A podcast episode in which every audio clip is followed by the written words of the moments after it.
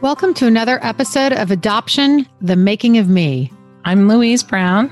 And I'm Sarah Reinhart. Make sure to find us on Instagram, Twitter, and Facebook as Adoption The Making of Me podcast. You can also find us at our website, adoptionthemakingofme.com. And please remember to subscribe, share, and review wherever you get your podcasts. Thank you. Hi, Sarah. Hi, Louise. We are back and we are talking once again. We're getting near the end of The Mistress's Daughter by A.M. Homes. Definitely a must read. Yes, we are almost done. This is probably, we're probably only one more, one or two more discussions yep. about this book. I will have you note that the next section, which should make you laugh, do you see the title of it? My father's arse.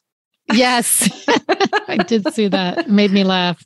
Yeah. Actually, she says ass, not arse. Oh, does she say yeah. ass? I don't know where I got father's ass. I don't even say arse, but there you go. Maybe it's your religious Sorry, upbringing. You, you don't feel comfortable cursing. Sorry, AM. Okay. AM, are you listening? I hope so. We are still in the part that's the electronic anthropologist. anthropologist. I, I love how it's just so many adoptees that we talk to in our OCD, you know, we're so good at searches. And this entire section we read is just about her meticulous and patient searching because it was the early days of internet. Yes. So, and there was early DNA. She did submit to a new Oh, DNA you know what it was? National Geographic. National Geographic. So this was what 2000 Crazy. early to like the aughts, early aughts, I think. Yeah, it was really, and I was very impressed. Who's the adopted genealogist that we have on our show? I wanted her to be like, hey, you got some competition here. yeah.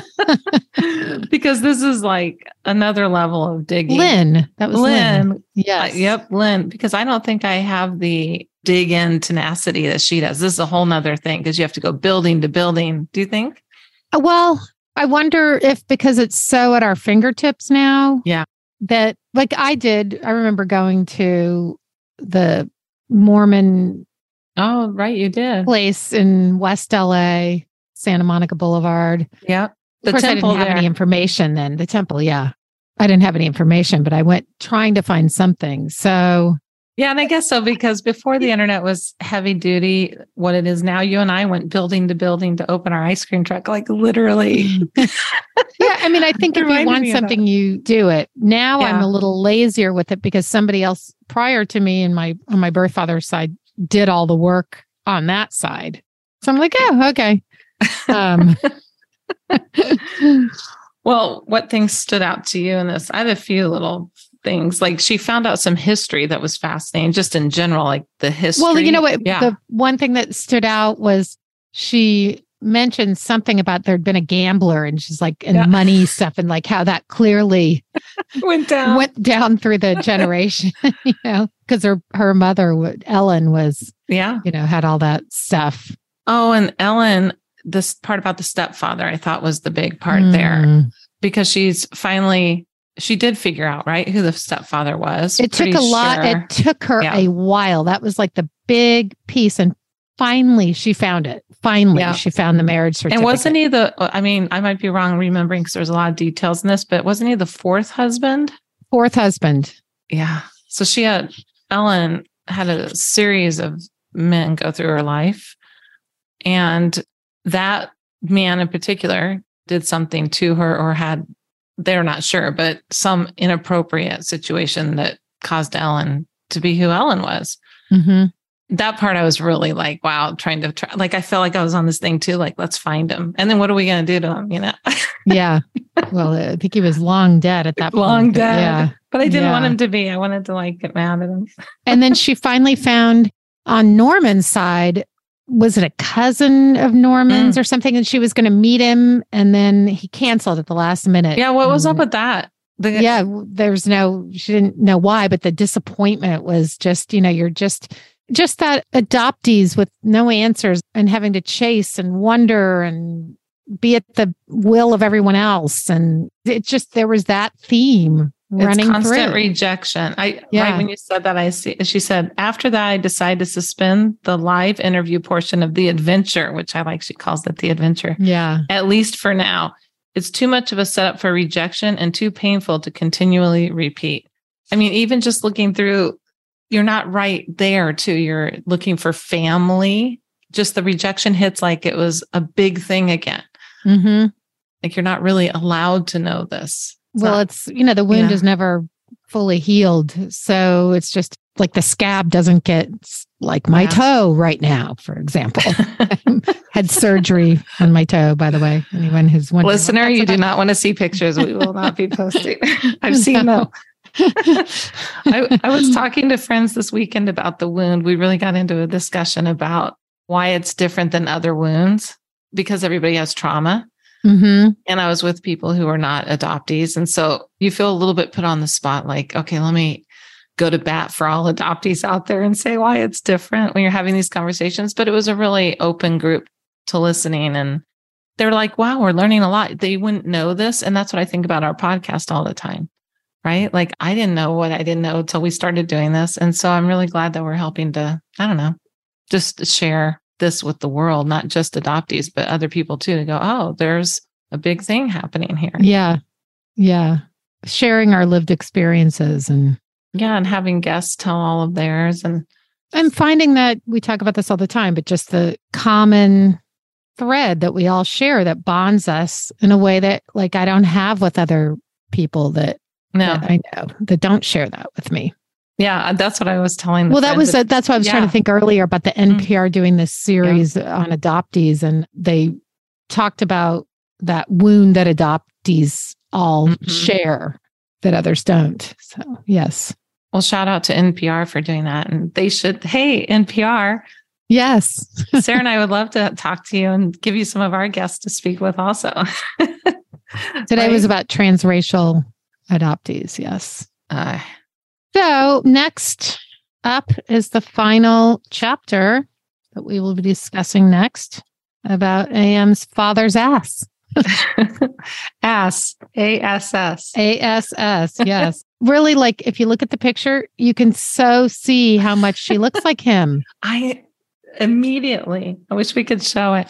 I know. We, we can put it up with our Instagram. Yes, exactly.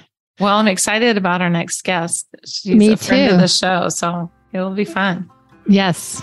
See okay. you in a couple minutes. See you soon. We just wanted to say thank you to our new sponsor, S12F between him and our Patreons, we are now weekly, which is so exciting. We've been trying to reach this goal for quite some time. So thank you to everybody who's been a part of this and for helping getting us here. And if you too want to be a Patreon and be part of this, you can go to patreon.com and search for Adoption the Making of Me. But really, we just wanted to say thank you to everybody for making this possible and to continue making it possible. So we're here for another morning interview, which we're excited about.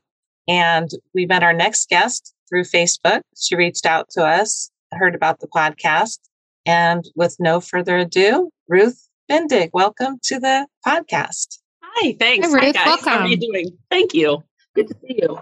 To put Good faces to, see you. to put faces to the names and the voices is nice. That's right.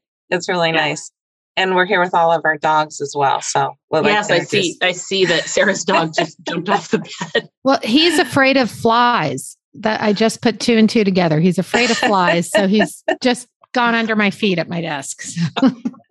well, Millie is my dog is here. Apparently, if I keep my hands on her, we're good. So I'll be petting my emotional support dog all the way through. Perfect. That's perfect. So well, tell so us, we'll, let's just yeah. jump in. Tell us your story. Yep. All right. So I was adopted well, I was placed with my adoptive family when I was five and a half weeks old, born in the early 60s in Wisconsin. Uh, I was in foster care for the five and a half weeks prior to my placement, spent a little bit of time in the hospital. In there, my foster father took me back to the hospital. So I was born, put in foster care, a week, 10 days in the hospital, back in foster care, and then placed with my adoptive family within the span of less than two months and raised in an adoptive home. My parents had been trying for many years to have children and were not able to. and then ultimately adopted three of us, all from different biological families. We're not genetically related within the span of four years. So they said it took are, it took the, which are is you very the oldest? I am the, the oldest? oldest. Yes, I'm the oldest. And for the most part, just a very good, kind of solid Midwestern upbringing. Dad was a minister, mom was home. She worked volunteer work. When I went, got to middle school, she started working in a job where she left the house. And it never really bothered me much that I was adopted. I mean, it was just kind of the way it was. I didn't know many other adoptees, but everyone in my parents' circle had known that they were looking to adopt children. And I never ran into any of this, like, you're the adopted kid stuff, right? Like, nobody put that qualifier in front of daughter when I was growing up. My parents didn't, my extended family didn't, our community didn't. It wasn't until I actually left home well, there was one time in junior high, we moved to a new, we moved from one state to another in junior high. And because I had never thought anything about being adopted other than it was kind of like a cool something about me that was special that other people didn't have, I was mentioning it to these new girls that I was meeting in my new junior high. And one of them started called me a bastard. Oh. And I, said for the one time in my life, I'm not usually really good at having retorts on the tip of my tongue, right? But I said, well, at least I knew my parents wanted me. Yeah. Which kind of cemented my social status in that school for a while, but it felt good in the moment. and it wasn't really until I got older that I started realizing that not everyone viewed adoption the way that my adoptive family does. Right? Society. Yeah, society at large. Yeah. And and the thing is like the other thing that I think was if my mother and father never hid the fact that we were adopted. Like I don't remember ever being told that I was adopted. It was just the way our family was built right? There's this book called The Chosen Baby. Have you heard about that book? Mm-hmm. Yeah. It's a little cringy to read now because it feels a little bit like the Browns are shopping for a baby. They well, go, you know, the social. I think that's often the case. right. Right.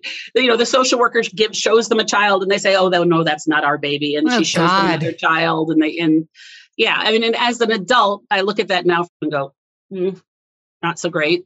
But at the time, it was kind of like I was a chosen baby, right? Like I know my parents wanted me, they picked me, right? That's all the brainwashing of the early adoption stuff. so, yeah, but it's also, you know, my parents, again, another difference, I think. First of all, my father lost his father when he was three. My adoptive father lost his father when he was three. So he knew what it was like to lose a parent.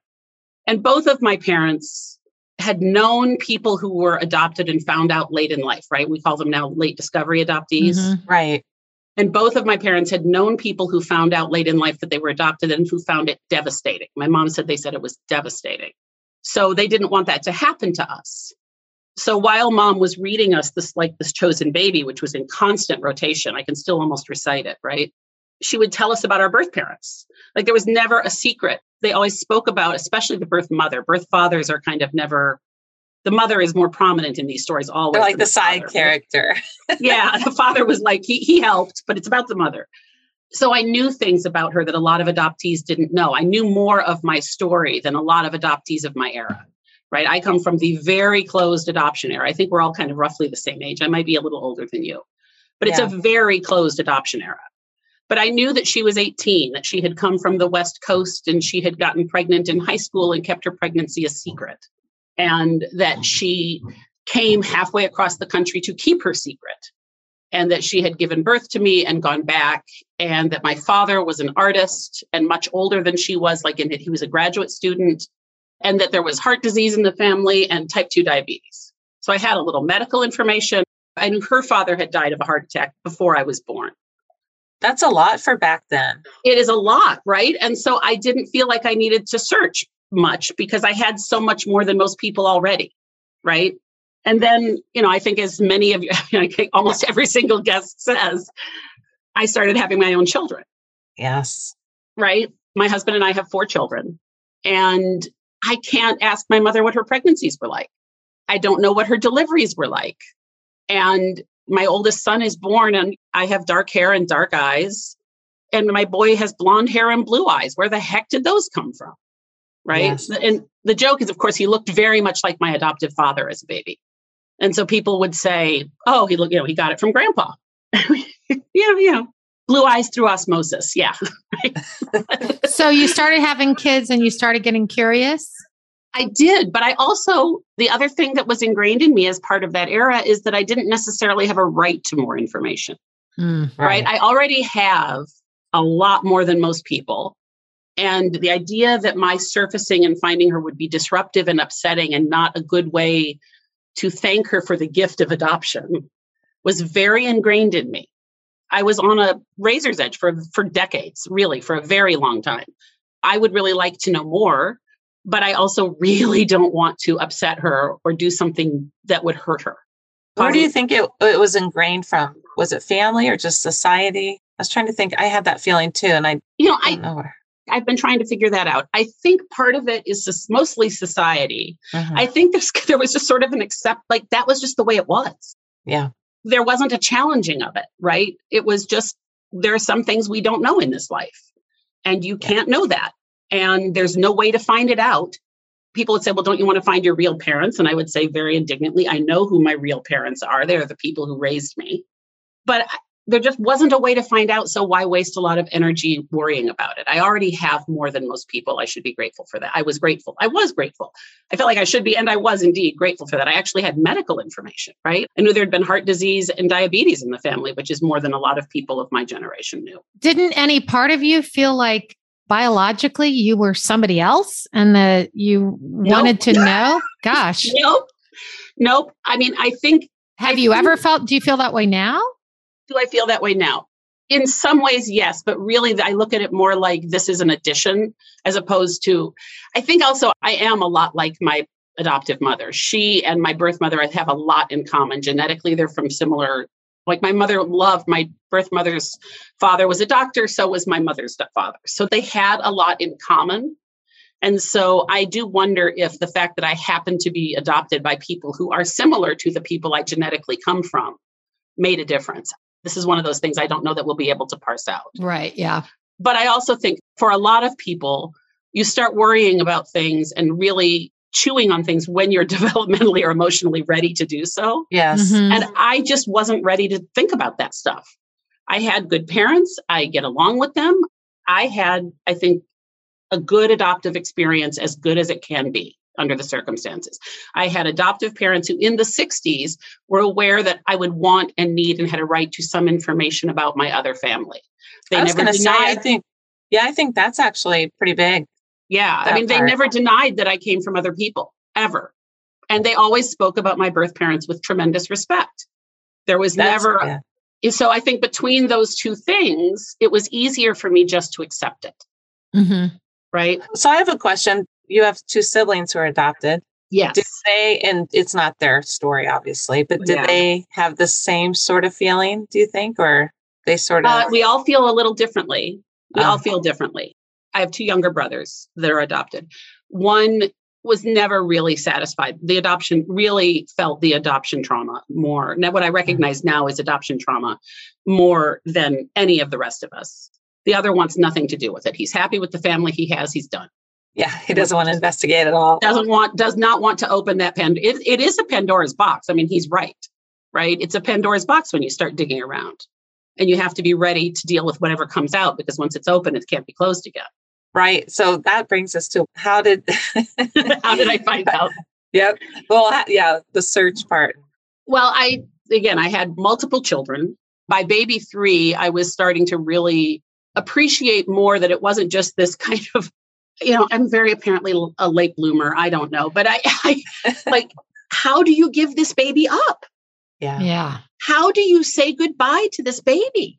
Even though in the early 60s, there was not a social structure for her to have be a single mother at 18.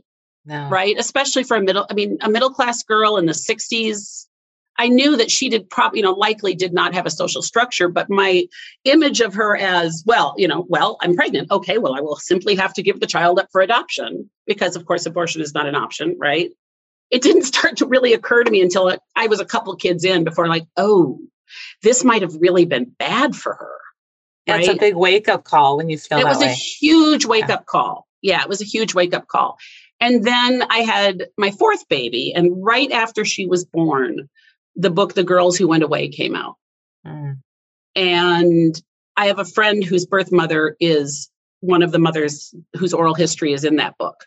So she mentioned it on Facebook. And so I got it and read it. And it was a huge smack in the face. It just really drove home that these girls were not treated well. It was awful and traumatic and devastating. And I started really, you know, like if this had been me, I probably, because I was a good girl growing up, right? I was yes. the good girl adoptee type of child, oldest and all that. I would have probably given my kid up but I would have always wanted to know that my baby was okay and I had done the right thing. Yeah.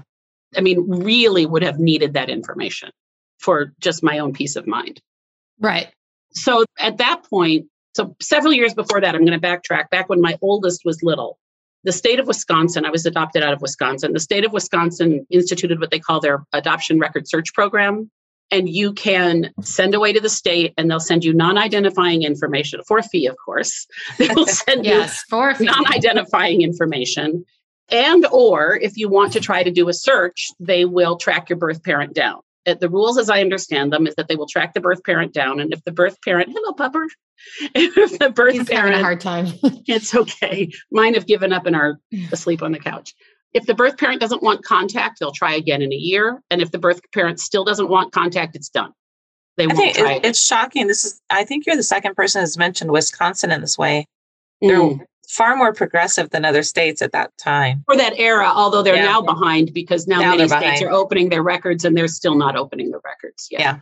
Like Colorado. Um, so so I decided after and so so I'm sorry, I'm track I'm still back to when my oldest was little. Right. He was not even one my mother sent away for the paperwork. At the time, there was no internet. So she sent away for the paperwork. And I was at her house and she like showed up with the paperwork and said, in case you ever want to look, here's the paperwork. Wow. And at the time, I was like, yeah, no, I'm not ready for this. just, I've got a one year old. Dad just had heart. I'm not ready for this. But I knew it was there. I had kept the paperwork. And so when my fourth child was born and I read The Girls Who Went Away, my husband had always been like, Of course you want to look. Why wouldn't you want to look? You should be looking. I sent away for the non identifying paperwork and it came pretty quickly and it confirmed a lot of what I knew and it added new information as well. What kind of new information was on there? Now I knew she had siblings, that she was the middle of three children. I found out what state she was from. Well, I knew what state she was from, but I thought she was from a different part of that state. I now I know exactly where she, more or less exactly where she's from. One of the other things I had been told was that my birth mother's mother had died in childbirth, and that was confirmed in the paperwork. That's an interesting thing to have in the paperwork. Yeah, I know. Well, I mean, I think that detail sticks with people, right? Right. Someone's, right. And clearly, he had told her at some point, right? I found out that she had just shown up at the state social work office one late summer day and said, I'm about to have a baby. She said she was seven months pregnant and she wanted to put the baby up for adoption. So, because she was a minor at the time, remember at the time, 18 is a minor, they put her in foster care. And mm-hmm. as far as the state, and, and she was not telling them anything. What's in the paperwork is that she's really scared. The social worker even says, I'm not pressing her for details. If I try to get too much out of her and find out who her parents are, she's going to run away. So they were. So, so this is in Wisconsin. Yeah. And she's from the West Coast. The West Coast. West Coast. So she just showed up on her own. Yeah and that was the other thing. Like, remember when I say my parents were talking, you know, admiringly about my birth mother. This is this 18 year old in 1962. It's so brave. Incredibly brave. Yeah. Incredibly brave. Like, I could not have done it. I don't, I mean, I just could not have done it. And probably on a bus, right? Like, right. Yeah. Pregnant alone on a bus to a state where she said she had some family friends around that she could call on if she needed to, but she didn't want to, to reach out to them she was kind of intimidating. I mean, reading about her in this paperwork, she's kind of intimidating. right? That's like a that. that's a lot so this is um, yeah, that is. So this is after your fourth child, you just got the non-identifying information. Yes. Okay. Right. And then then what happened from there? Well, well, and I'll also say like all of the adoption, the other things that happened in that paperwork, and some of this I reread it occasionally and find new things. Like again, when I'm developmentally ready, I find new things. Right. But like they mentioned that a sister had some struggles, but we don't think it's anything that we need to mention to the adoptive parents. Like, oh, oh. the social history is so good, we're telling them pretty much everything, which means that sometimes you don't. yeah. Right? Little secrets. Yeah, lots of secrets all around. And I was happy with that information for a long time. Again, that's more than most people have. And it was more that I knew my youngest child had a lot of health problems as a little one. And then one of my older children developed epilepsy in high school. And suddenly the need for medical information is much greater. Yeah. Right. There are different kinds of epilepsy, some that's caused by trauma, some that's organic. We didn't know what, what they had. The medical information need started to overwhelm my desire to not open Pandora's box too much. Just to crack, I was I was happy just to crack it to here, but now it doesn't really work that way, though, does it? It doesn't. Once you start opening, you just want to crank it open and dive in, right? Yeah, yeah, yeah. So I sent away for the identifying information. I talked about it with my husband, and I sent away for the identifying information. And within a couple of weeks, I got a letter back from them telling me that she had falsified her last name and birth date, and that because of that, they could not find her. Hmm. So now I'm like, well, if she falsified that, what else did she falsify? What do I actually know? Maybe all the stuff I thought I knew, I don't know. Yeah. It's a mystery now. And I called the state and talked to the social worker who said that there were some irregularities in the termination of parental rights hearing, which was interesting. And that there is no father named. In the place for the father is a thick black line. What does that mean? Actually? I'm sorry. What does what, what, mean? What does that mean? That you're rig- I don't know. Irregular. She be more specific. It, she said oh. they skipped steps. Oh, they skipped steps. My guess is it has something to do with notifying the birth father. Right. I don't know because I'm not allowed to look at my own documentation. Right. Right. And right. she, knowing her, if she's secretive, she's probably not giving that information up to notify the birth father. Right. My, you know, my husband said, like, well, somebody knows somebody. The only way you get a court proceeding through with things that aren't regular like that is if somebody knows somebody. So we don't know who the family that she had in the Midwest was, or the family or the friends. She said friends in the documentation. We don't know. And she did not give me a name. That was the other thing. I didn't have a name. So, okay. Well, that feels like a door that's just been slammed, right? How'd you feel about that? Did you feel kind of let down? Yeah. Let down. Like, I mean, I was ready. I, I, felt like I was ready to take this step. It's a big, brave step, honestly. It to, is to, to make that contact, right? It's really scary because you don't know you're opening yourself up to rejection. Yeah. Or you're opening yourself up to someone who wants more from you than you feel ready to give. It's a chasm, right? It's like you're about to step off a bridge into a chasm. And so I was already with one foot poised over the edge of the ledge and I got yanked back. And that was disappointing. That was disappointing. And so then so, what? Okay, so then, you know, I, I, I, tucked it into a file drawer for a while, like a mental file drawer. And I have a, a friend who is really good at genetics. She does ancestry family trees. She does a lot of genetic research. And we were bored and she kind of talked me into my adopted mother is from the South. Family connections are huge down there. Oh, okay. And so I started doing building trees for my adoptive family. From your adoptive and, family? Yeah. I mean, they're my family, yeah. right? Yeah. Like, but I don't, and I have no way of knowing who the other people are. So if I'm going to build a tree, what other tree would I build? Right. Right. And so I built one for mine. I built one for my husband's. I mean, this all these are my children's heritage as well. my son was very excited when we found a relative on my mother's side that would have gotten us membership into the DAR or the Sons of the American Revolution. Right. And then we find out that they won't take you if you're adopted. Mm-hmm. It has I know be, this. Right. And it's like, although I am actually genetically a DAR. Yeah. As, yeah. as it turns too, out. Oh, are you? Take genetically not adopted yeah yeah yeah, yeah. no like legit, you're yeah. you're legit. I'm just a poser. I'm, yeah. yeah. I'm a po- i'm a poser too and i'm not allowed to i'm a little red box on there. Yeah. Yeah. So i started doing it and then i started seeing the ads for the dna tests and started hearing more. I mean this my youngest child is 15 now. So when i'm talking about doing all this it's like in the mid 2000s and technology was catching up with me as time wore on right? This mm-hmm. all took place over decades and so I finally, you know, I sent away for the DNA test. I decided to just, I don't know, I was braver than I usually am. I just threw caution to the wind. And then it sat in the house for six months before I spit in the tube. I, I don't do anything quickly. And then when the results came back, I opened it up and it's just wild. You go from it's no so genetic relationship to over 1500 genetic relatives. I get them every day still. I get I get like cousins every day it tells me. I just Yeah, I just yeah. got one today. Did you? Oh, they updated the database. I'll have to go look. No, no, just a third cousin. Yeah, well, they were all distant, cousin. and they were all distant hits. That was the problem, though. Like, there was nothing closer than a third cousin. Oh, You had all distant hits. All distant, but there's thousands of them. Wow. So Kathleen, my friend that was teaching me the ways of genealogy, and I started building trees and moving my DNA around. And quickly we were able to sort it into two distinct branches. We didn't know which side was which parent, but we could tell that these people are not related to these people. And then about six years ago, was it six years ago? Four years ago, four years ago. Yeah, four years ago. Sorry. I woke up, I got a text at six in the morning from Kathleen, and she's like, You have a first cousin hit. And um, first cousin I, on Ancestry can easily mean a sibling too. It could, but this was actually a first cousin.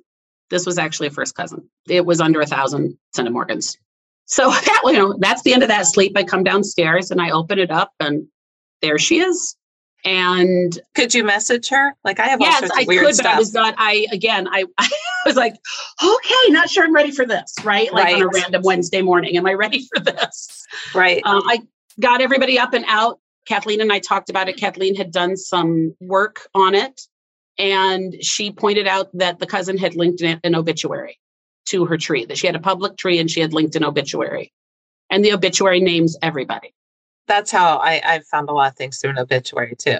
Oh, you they, know what? The Going sons forward, of so and so and the married. God so, yeah. bless the people who pay extra to put the genealogy in the obituaries, right? it, it's a God. They were a treasure trove so rather quickly and and then also you know i was not ready i wasn't sure what i wanted to do i was like what do i do? I started my brain just started spinning right? Like that anxious kind of and yeah you know, just take a breath you don't have to do anything until you're ready the illusion of control like i'm going to have any control over this process.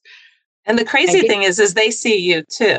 Right right that's and always the weird thing to me that everyone's sitting there waiting sort of. Right and and if i had been thinking if I wanted to take it at my own pace, I should have hidden my results, but I didn't.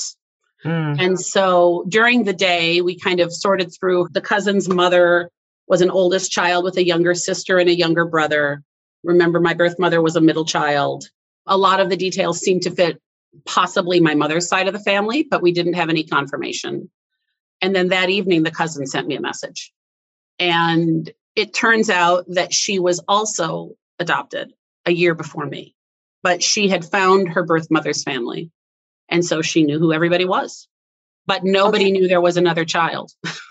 okay. So she was also adopted. Yeah. A and year before. So me. not raised by the family that you're looking for. No. Mm-mm. But she's on Ancestry. I'm just getting it straight from my head. So she's no, on no, Ancestry. I know it's confusing. Trust yeah, me. I, I know. There's confusing. a lot of people flying. It goes from like linear, linear. I know. I know yeah so she's in she's kind of back in let's say the, the birth family and do they know she about her? her? yes yeah she Pardon? just said yeah they know oh they know about her. she found okay, sorry sorry she had found her birth mother several years earlier but nobody had ever mentioned there being another child that was put up for adoption so gotcha yeah we're up to speed i was still a secret so she reached out to her sister that was raised in the family who called and at this point it's ancestry. People think they've hidden themselves, and there's public record all over the place. And I had figured out that the middle sibling, the sister, could likely be my birth mother by dates, basically. And she was born in the same state as my birth mother. And but the cousin called her aunt. The cousin that was raised in the family called her aunt. She's very excited. She's like, "Oh, a new kid! Someone new in the family. This is awesome, right?" And the aunt was like, "I am not going to talk about that. Don't ever mention it again." Click. Yeah. Done. And so that in a way confirms that she very likely is my birth mother, right? Sounds um, like it. Yeah, it does. And I'm guessing it was by the way you're telling the story. well, I mean, I'm, I'm guessing I still have not spoken ever. I don't have any contact. Oh, okay. So, okay. Wow. Yeah. No contact. Um, it turns out that I'm not quite the secret that she thinks I am. Some other people in the family had known for a long time. I have two half brothers who had known about another baby for some time. And they and I, I have met them. How did they know about you? From my understanding, her husband told his mother, who told the children, I think, which I don't think. So their grandmother knows. Their grandmother what... told them. I have some opinions about that. I don't. I, was going to say that's very boundary crossing, but okay. Yeah, I think they had a right to know that they had a sibling. I don't think yes. it was her place to tell them. Yeah. Right. I mean, I'm glad that I was not a complete shock to them, but I don't think it was her place to tell them. Well, kind of um, usurping their mother. It's so strange. Yeah, I know. I think it's complicated. I think the family relationships are complicated.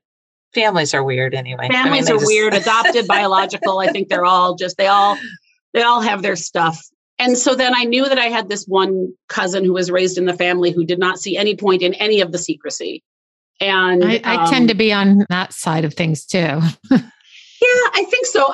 I think that you, at least in my personal moral universe, at least I wanted to reach out to my birth mother and be the, like, say, here I am before going around her to other family members. Mm-hmm. Yeah. No, I right? get that. I just think all the secrets and, you know, it's, Oh, absolutely. You're right. Maybe you don't want to meet, but it's not your right to keep it secret from. I completely yes, agree. No, nope, I completely I agree with you. And I think yeah. secrets are toxic. Mm-hmm. Right. And I think yeah. this, especially the secret that's that's born of moral ethos and family drama from 56, almost 60 years ago. Mm-hmm. Nobody cares anymore. Yeah. Right. Sunlight is a disinfectant. Bring it out. Maybe it'll be healing, but you can't force people to do that. Right. And honestly, she's in her, I don't even, how old is she now? Late 70s. She's old. is it a kindness to force an old woman who doesn't want to face something to face it? If she's not ready, it's probably not. It's she probably not, won't ever. Yeah. It's just not worth. Like again, if I'm going to go back to I, what I really don't want to do in this whole process is traumatize anybody, then it's not worth forcing this. It's just so. Not. How many years has it been? It's been four years since you've since I figured her? out who she was. Yeah. And did you send her a message or? I did eventually. Yes. Okay. I did eventually send her a message with some pictures of my family and got no response. I debated whether you should send it. Some people say send it registered mail so you know they got it, but yeah. You know, I, so might, I might send her another your... letter at some point, you know. But I mean, you right, might, yeah. I might. Maybe I one might. day she'll. What, um, like but you've met your. Give them a second chance, you know. You've met half siblings, her yes, children. Mm-hmm. Yeah, once, just once. They live far away. And did that and go fine. well? We're in communication. It's fine. I mean, it's hard to develop relationships as adults. When you live a long way away, it's hard to develop relationships over a distance. And then there's the guy woman thing. It, it's just, just you know, men. Men, they're they're two mm. brothers. I don't know that they think to reach out. Like I don't know. In my family, I do most of the social reaching out, and my husband's never. I was going to say, it, my but, husband never reaches out to anybody. it's it is a male thing. Yeah, yeah, yeah, yeah. I mean, it's not. No, we. I mean, we have. A, we're fine. We're. We're going to get crucified by a younger generation who says oh, to stop oh, gender assigning, and I think they're I am, right. I think we shouldn't right. just. Yeah, assume... they're going to crucify. Yeah, but we're, you know, I'm an old. we're raised.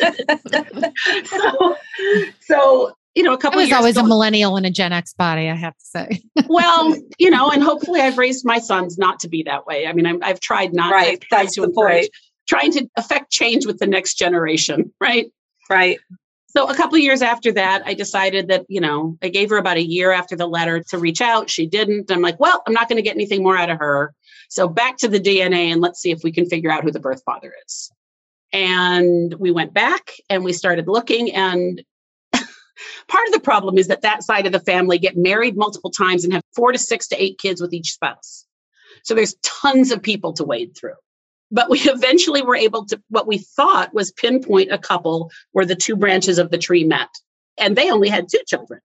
But one of them was the wrong age to be my father and had never been in the state where my birth mother lived.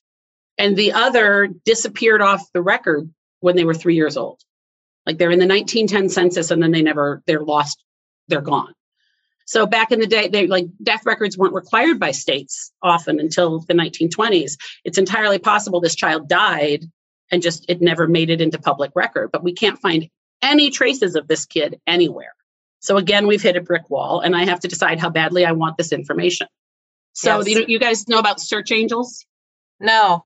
A search angel is a hobbyist who does genetic genealogy generally for no fee. You can find them through DNA Search Angel groups on Facebook. You have to give them access to all your records, but they will do DNA Painter and they can try to help you find, pinpoint your genetic relatives. So, did you know about all, that, sir? I've never heard of that. Actually, no. Yeah, DNA search angels. Yeah. So I decided that I, I would like to figure this out if I could. I like to put a bow on the mystery, not enough to pay for it. But if someone was willing to do the research for free, I'd be happy to do it. You know, that would be fine. I had also, I said, I did Ancestry. I also sent my DNA to 23andMe. I figured I would just cover all my bases. And a relative from 23andMe reached out, turns out also adopted, and they're clearly on the father's side. So at that point, I couldn't really help them. But they gave me the name of the search angel that they'd worked with. So I reached out to this person because that's, again, it's a lot of personal information to be trusting a random stranger with. And he took 10 days to agree with us that this is the couple that we need to be looking at. But again, he agreed that the children don't line up. The one kid definitely disappears. The other guy is definitely not the right person. So we're now we're thinking, well, there's another not another adoptee out there somewhere. Someone else had a baby out of wedlock, something. And the search angel says, Well, have you seen this family genealogy online? I'm like, What? Like the family, the family historian had put up a huge multiple page family record story of the family online.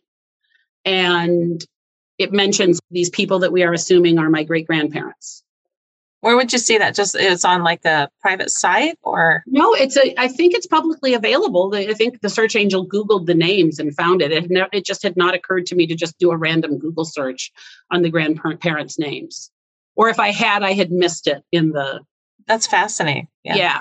So I went and looked at it. He sent me the section that referenced the people we are assuming are my great grandparents.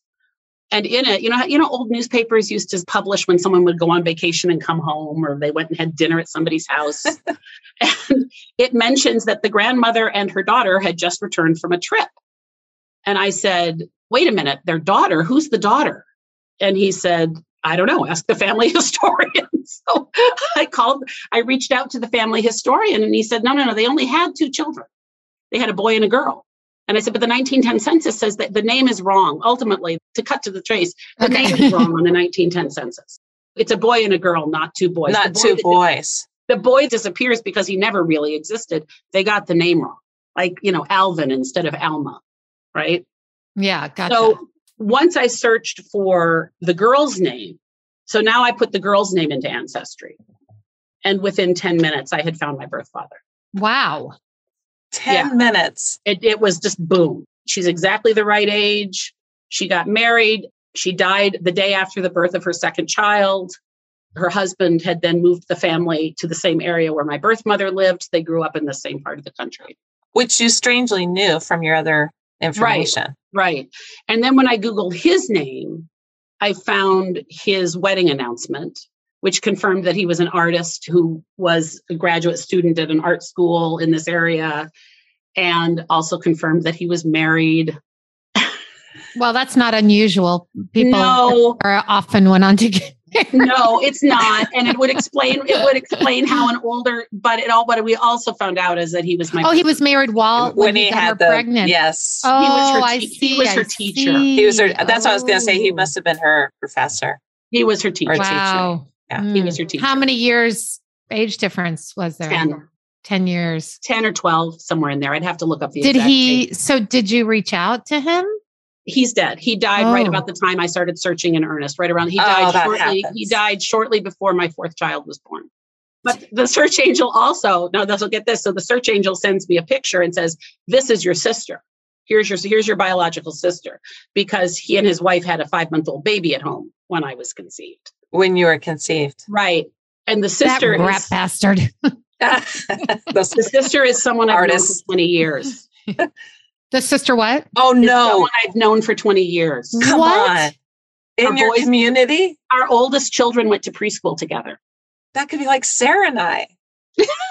Gosh. Crazy. Yeah. yeah. Yeah.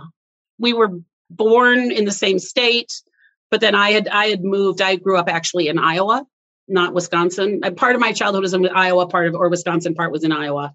She was from Wisconsin. And then we ultimately both moved to the same city and put our oldest children in the same preschool. So I just Wait, want to know totally that they conf- you get this picture. Are you like that's my friend from pre Oh yeah, no. and yeah, I was just yeah, that same kind of brain spinning. My brain doesn't even know how to process this. You just kind of fuzz out for a minute. Yeah. I'm just wait. I'm conf- hold on. I'm confused. Okay. Yeah, yeah, yeah. Your no, birth mother, your birth mother got on a bus and came to Wisconsin. Yes, from so, the West Coast. From the West Coast, so she got pregnant on the West Coast with. Yeah. Okay, yeah. so how did his daughter end up in Wisconsin? Well, we when I, I so, so I started sending now. You know, when I sent a letter, I found that his sister had a child who is older than me. And she turns out to live not far from me now in New England. And I sent her a letter. It sounds like, I mean, I, I again, without my birth mother talking to me, I just have to sort of figure out the story that makes the details make sense, right? It sounds like right about the time she may have told him she was pregnant, he picked up the family and moved them to Wisconsin. So he ran away. Where oh. you were born. She yeah. told him where you were born. She followed him. Oh, she must she have followed, followed him. him. I'm guessing she, she, followed him. Oh, so she got pregnant in Wisconsin. No, sounds like no. She got pregnant during her the beginning of her senior year in high school. So I, am thinking that she. Oh, he was her high school art teacher. High school wow. art teacher. Very scandalous. I'm yeah. very scandalous. Oh, so I'm scandalous. thinking she comes to Wisconsin. That's the family friend if there's an emergency. I think so. Because I think so. He, he knows she's pregnant. Right. Right. I mean, my guess is that again, I don't know, but my guess yeah. is she was hoping he would help make it right somehow. Right? I can understand why she's full of all this. Can't you, I mean, the more the I trauma. hear about this, it's like, why would I open this up? Right? Unless she's ready to deal with this, and this is a lot to expect somebody. It'd be it would be nice though to know your history and your story it would. and it would. Do you guys um, know the term ambiguous loss? Mm-hmm. Yeah, this is ambiguous loss. Yeah. I'm never going to know if unless she changes her mind because I have, you know, in talking to my half siblings, they don't know all of the stuff that like they don't know the extent of this. They thought he was a fellow high school classmate. So your oh. sister slash friend was she shocked when you told her? Yes. Yes. hey Sarah, guess what? yeah. yeah, quite. I ah. just I just think that's kind of cool I think it's kind of cool. Yeah. I had moved away from where we'd been living and we'd been in touch. We had reconnected through knitting, of all things. We're both obsessive knitters. And so I reached out to her through a knitting community website and said, So I'm looking for information about this person who's on this tree that your husband is maintaining. And she's like, Oh, I'll have him get in touch with you. Like, okay, not quite hearing what I'm saying. like, I'm looking for someone I think you and I are connected. And turns out that our birth father was not the greatest guy. I was going to say he's getting around a little. He was getting around and just not the greatest guy. And her mother had eventually divorced him too. Now, did her mother know about your birth or in, you don't know? I have sort of a similar situation. That's why I'm asking. So it's, yeah, you know. I don't know. I mean, maybe, maybe yeah. she sounds like an awesome woman. She's, she was, I think, smart as a whip. So she's no longer alive? No. That's the thing. And so is your half sister like happy to have you as a sibling? Are yes. there other siblings? There is another sibling who's not ready to. And that's know, her full sibling? Yes. Okay. And, but and she's just, happy and welcome, like embraced you as a sister. Oh yeah, yeah, yeah. We chat, text all the time, and get together over Zoom and knit together and talk. And when I'm in town, I see her. And yeah, yeah, it's good actually. Yeah. All my life, I wanted a sister. I always wanted a sister. Always, always, always, always. It sometimes makes me wonder, like these things they say babies know. If I'm getting letting myself get into the la la, you know, let my fertile imagination. Did my birth mother know that there was a sister for me out there, and did I somehow know that I have it? Because I've always wanted a sister, like really wanted a sister, and now I have several. so because the other thing I did I, I found birth father had had a third child, well, fourth, and I've made contact with her as well. But we all we're kind of all scattered all over the country. So, and then there was this pandemic, so right, we haven't yeah. been able to meet. Yeah. Well, that, uh, your story is just blowing is, my mind a little bit. I'm like, wow, it's, it's kind of wild, huh? yeah. It's a normal yeah. journey. And then all of a sudden I'm like, wait a second, how's all this in Wisconsin going on? Like, yeah, Wisconsin of all places. Wisconsin's not usually hot. Where do you live that. now? I'm in New England. I'm outside Boston. Oh, okay. We lived in Illinois, and then my husband got a job out here. We've been out here for a long time. My biological family is in New Hampshire and upstate New York. My bio father's family is in New Hampshire. And mm-hmm. Yeah, it turns out my, my genetic family, my bio family looks like they came into the country through Canada. Same with mine. And then it trickled down through New Hampshire, Vermont, uh-huh. right? Same with and then they, and, and then they migrated to the Midwest. I started poking around. It turns out I'm related, distantly related to one of my great great. I don't even know how many times great grandfathers was one of the early Mormon settlers. Was one of the people that was arrested with Joseph Smith in Missouri. Like, wow, I know, I know. I'm a good Presbyterian. I'm a Presbyterian, but that's kind of like okay. My father was a Presbyterian minister. My adoptive father was a Presbyterian minister. Yeah. So kind of where we stand is that I have to decide if I'm going to send any reach out to my birth mother again, or if it's just kinder just to let it go. I think it might just be kinder to let it go at this point.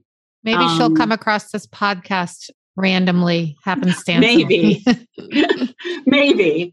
And when we talk about like genetic mirroring, right? Yes. When I saw her picture, I don't look anything like her, really. I don't think. So all my life, one of the things about having my own children was like someone who's going to look like me, right? And then I don't really see myself in their faces. I see their father a lot. And I don't think I look very much like my biological mother. My oldest daughter looks a lot like her mother. Like it's scary. It can and also be mannerisms and just these. Little... Yeah. Yeah. yeah. Well, and I also, but you also learn mannerisms from your adoptive family, don't you think? Yeah. I think like this thing I'm doing right here, this is my adoptive father. This is what he does when he's thinking this thing. I mirror more my biological family well, that was the one thing my ex when we when he saw all of us together, he was like, "Oh my god, everything you do is the same." I have that. Yeah. I look a lot like my biological father. When we saw his picture, we're like, "Oh, there you go." And do you look like your friend who's now your sister? Yes, I do. I do. A friend of another friend, I, I sent a picture to another friend and said, "Oh my god, she's my sister," and her son looked at it and said, "How did they not know?" How did they? That's so funny. You'll have to send us a picture. Yeah, yeah send us privately. love to see it. I'll privately, I'll send you. Yeah, not for us to post. I just yeah, yeah, yeah, would please. love to see um, it. Well, this has just been really great, and I can't wait to hear what you decide next and I, what happens next. Will you keep us posted? Oh, absolutely. Yeah, absolutely. It's been fun talking to you. Yeah, really great. Full of surprises. yes, it's been quite a journey. yes. yeah, it has. All right. Well, Ruth, thank you, and keep coming to things too. yes, I know, I do. I know. Well, it, my daughter has dance class from seven to eight on Wednesdays. It's perfect. I love it. I love it. So well, I sit out in the car and watch you. This yes. is, this has just been great. Thank you. Yeah, thank you it. so much, Ruth. So You're nice welcome. to have you. Yep. Thanks for having Talk me. To you soon. Bye. Yeah. Okay, bye. bye. Well, Sarah, that was well, Louise. It was that shock ending of you know, it just shows like you just are drawn inexplicably to people yeah. and finding out it was her sister. That's incredible. That's incredible. That ending, I thought of two things with Ruth. I thought, I keep thinking about her brave mom. Mm-hmm. It, you know, just being this kid going to Wisconsin for whatever the story is, we don't know, but it kind of seems like we might know. And she's there to have this baby. And then Ruth can't really get her answers because of that trauma, mm-hmm. which is the ongoing trauma. And then, like you and I sitting there, you know how we used to be on like our food truck. People say, "Oh, you guys kind of look like you're both adopted." That's funny, and we laugh. You're like, "Oh, guess what? Yes. hey, friend, you're my sister." That's got to be bizarre. Really crazy. Yeah. Yeah, and I've learned a lot about the ancestry DNA. I mean, just even the angel search. Search angel. I never knew that. No, I think that's we should for... we should find a search angel group and link it in our episode notes so that anyone who's listening that if they want to that's a good you know idea. need some help with their search then give them access to search angels so we will do that. Yep. Well i'm glad we had her on tell her story. Cool. me too. Well what do we say? Another great episode. Another great episode. See ya. See ya.